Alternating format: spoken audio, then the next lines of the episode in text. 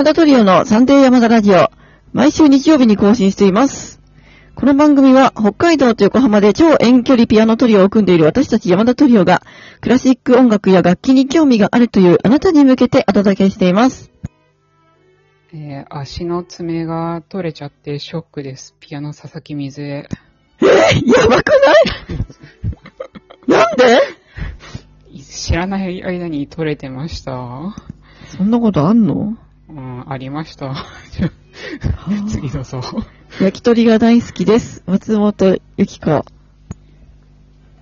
卒業演奏会の前に、えっ、と、ピアノに足踏まれて爪が剥がれたことを今のミュージシャンのトークで思い出しそうました。だったね。そうだったね。かわいそう。未だにあのね、爪変形してるんですよ。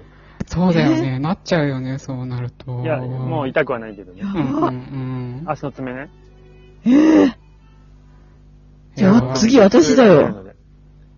あ、いや、大丈夫、大丈夫。10年以上前の。の話なんでね。うんうん。はい、すいません。怖っアチェロの山田ではい、私たち山田トリオの3人でお送りします。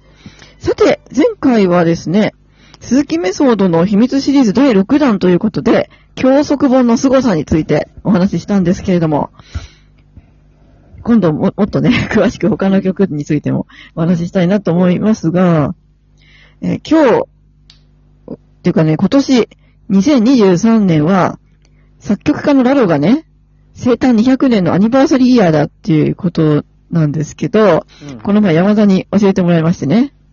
うん。ということで、他にもいるんだけど、ね。うんね、何人かアニバーサリーイヤーがいますね。うんうん。ということで、一発やラロの生涯。ということでお送りしていきたいと思います。まずね、コンシェルジュはラロって知ってますかね？知ってるけどね、正直、あんまり知らない、なんかピアノの曲も聞いたことないし、あの、伴奏はね、したことあるんだけどね、っていう、すごい浅い知識しかないです。で、その曲も一曲しか知らないみたいな感じですよね？なんか、母と子みたいなのあったよね。え？なったっけ？その曲があるの？なんか、その山田がね、その、ラロのこと話してくれたときに、その、何があるかなって調べたんだけど、ピアノ曲、なんかそんなようなタイトルの曲があったんだけど、でも、聞いたことないです。知らないじゃん。ですよね。タイトルしか知らない。うん。僕さ、ラローのこと話したことあったっけ？あ、それはあの、多分ラジオじゃなくて、ああ、そういうことか。多分今年のアニバーサリーイヤーの作曲家リストみたいな。うん。ああ、そういうことか。そう、そういう、そういうことです。うん。ああ、はい、すいません。いえいえ。でね、あのーバイオリンやってる人じゃないと多分ラロ知らないんじゃないかって思うんですよ。チェロも曲あるから、そう、そうなんだよね、実はね。まあ、ラバイオリンほど有名じゃないと思います。そう、そうですね。で、私もね、あの、スペイン交響曲っていう、まあ、バイオリンコンチェルトがもうすごい、まあ、思い出深い曲で、で、すごい有名なんですよ。で、本当にね、いい曲なんで、ちょっとこれはまた思い出の一曲のコーナーでですね、またお話ししたいと思うんですけども、この曲以外、もう全然知らなくてですね、他にどんな曲を作っているのか調べてみたんですけど、そしたらチェロ競争曲とか、ピアノ競争曲もあったんですよ。うん、うん。チェロ競争曲はね、今あれですよ、あの、続きの研究家 C の課題曲になっちなりましたよ。え？今マジ？変わって、だから、続きの中ではバイオリンより有名になっちゃった。そうじゃん。ラロ、ラロ、ねえ、なんなら、スペイン交響曲、じゃあ、あれだわ、メンデルスゾーンみたいな位置づけになるってこと？そう、あの、選べるんだけど、せ選択制だけど、そのうちの一つが、ば渋いね。選択賞。渋すぎだよ。え、これなんで、なんでそうなったの？その山本先生が押したとか？あ、いや、いや、決めたのはね、しチェロ科の指導者で、えなんえー、ですけどマジか。他にもね、候補あったんですよ。ロココとか、なんだっけな、あと。あ、いいじゃない、有名だから。いや、うん、でも、ラローになりました。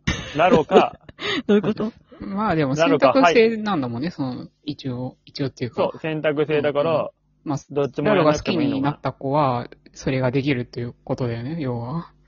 な。ラローが好き。まあ、もう一個がね、あの、ハイドンの、うん。あの、二丁調なんですけど、まあ全然だから、時代が違う。違いすぎる。違いすぎて古典家ロマン派かみたいな。まあでも難しい曲ですよね。難しいです。どっちもね。あ全然タイプ違うけど難しい。なるほど。ねえ、そのハイドンはね、あの、去年あ森田圭介くんのコンサートを聞きに行ってね、すごい素晴らしかったんですけれども、はい。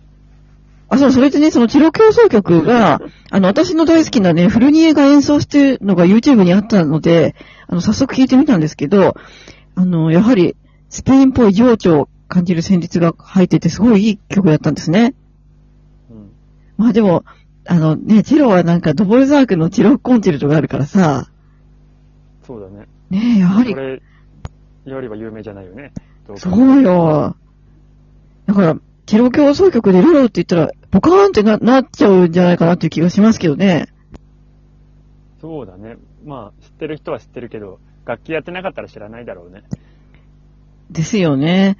まあ、なのでまあね、そのチェロ競争曲もまずいい曲だったんですけど、スペイン交響曲がね、そのバイオリンの、まあ、本当に華やかだし、語学賞まであってすごいんですよ。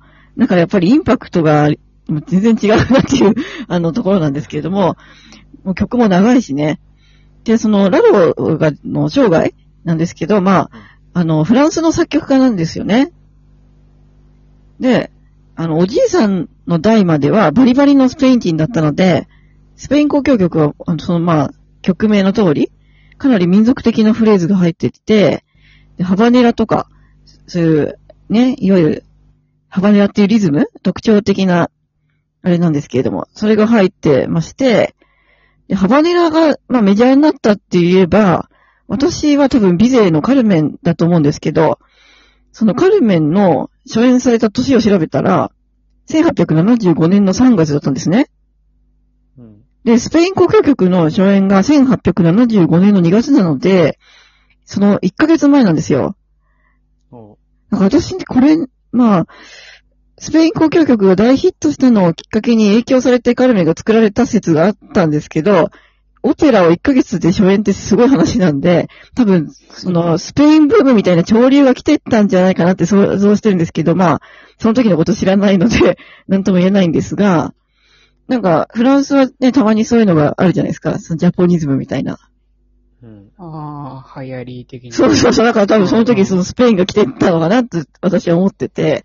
うんでうんあの、ちなみにラロは40代の時に歌手と結婚していまして、で、あの、私も今37歳なんですけど、まあもう、まだ、あれかなと思ってますけどね。で、そのスペイン交響曲が大ヒットしたのは50代の時なんですよ。うんうん。なのでね、私もあの50、まだね、37だからあれ、あれかなと思って。で、そのラロに関しては CD のブックレットで読んだ知識くらいしかなくて、で、なんか調べても本当その、それ以上のものが出てこなかったので、まあ、もしご興味のある方はラロの本を読んだりとか、作品をまあね、いろいろ調べて聞いてみていただければなと思います。ということでね、この辺で私からはおしまいなんですけど、お二人はね、それ以上の知識があれば、あ私はえ、ないです。ですよね。山田どうですか、ええ大丈夫です。はい。ですよね。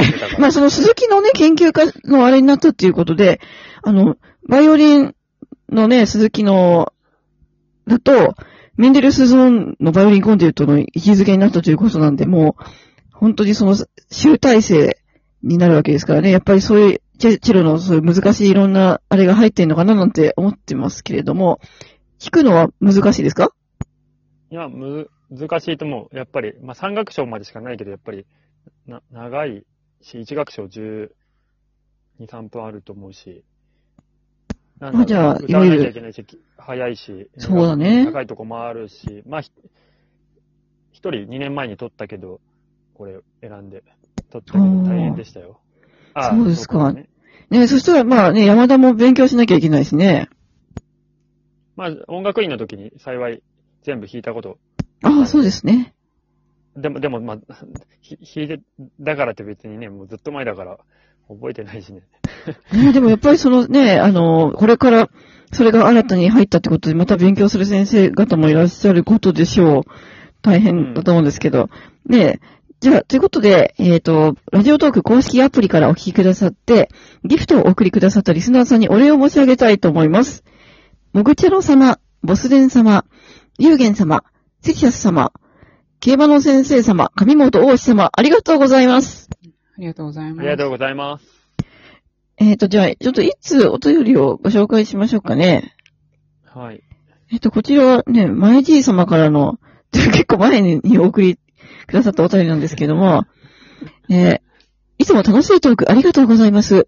今回は佐々木さんの失敗談でしたか私も子供の頃は完璧主義だったので、気持ちはよくわかります。ってことなんですけども。あーありがとうございます。これは、あれですかね、私のアメリカに行った時の、そうだね。ね、あの、うんお便りかなと思うんですけど、ありがとうございます。まあ、共感してもらってね、あの、嬉しいです。素晴らしいですね。いや、その、そのトークもね、面白かったんでね、ぜひまた聞いていただければと思います。まあ、面白い人はあれなんだけどね。まあ、どっちかというといい話よ。まあ、いい思い出ですよ。うんそうそうだよ。ねえ、もう、素晴らしいです。ということでね、アプリからお聞きくださっている方はぜひ、画面の下の方にあるハートと笑顔とネギを連打していただきたいんですが、えっ、と、もう一個お知らせっていうかね、あの、お便りの募集があるんですけれども、うん。この間、山田に質問する、あの、チェリストへの質問状っていうのをやったんですけど、バイオリンとピアノの回もやりたいと思ってて、もしピアニストとかバイオリニストに質問したいことがありましたら、ぜひお便りをお送りくださいませ。お願いします。お願いします。チェロへの質問も、まあ、あればね、送ってください、ぜひ。そうですね。うん。ということでね、えーアプリからお聞きくださっている方は、ぜひ画面の下の方にある、ハートと笑顔とネギ連打してください。さっきも言いましたね。それでは、あなたに素敵な音楽との出会いがありますように、また来週お会いしましょう。ありがとうございましたあ。りがとうございました。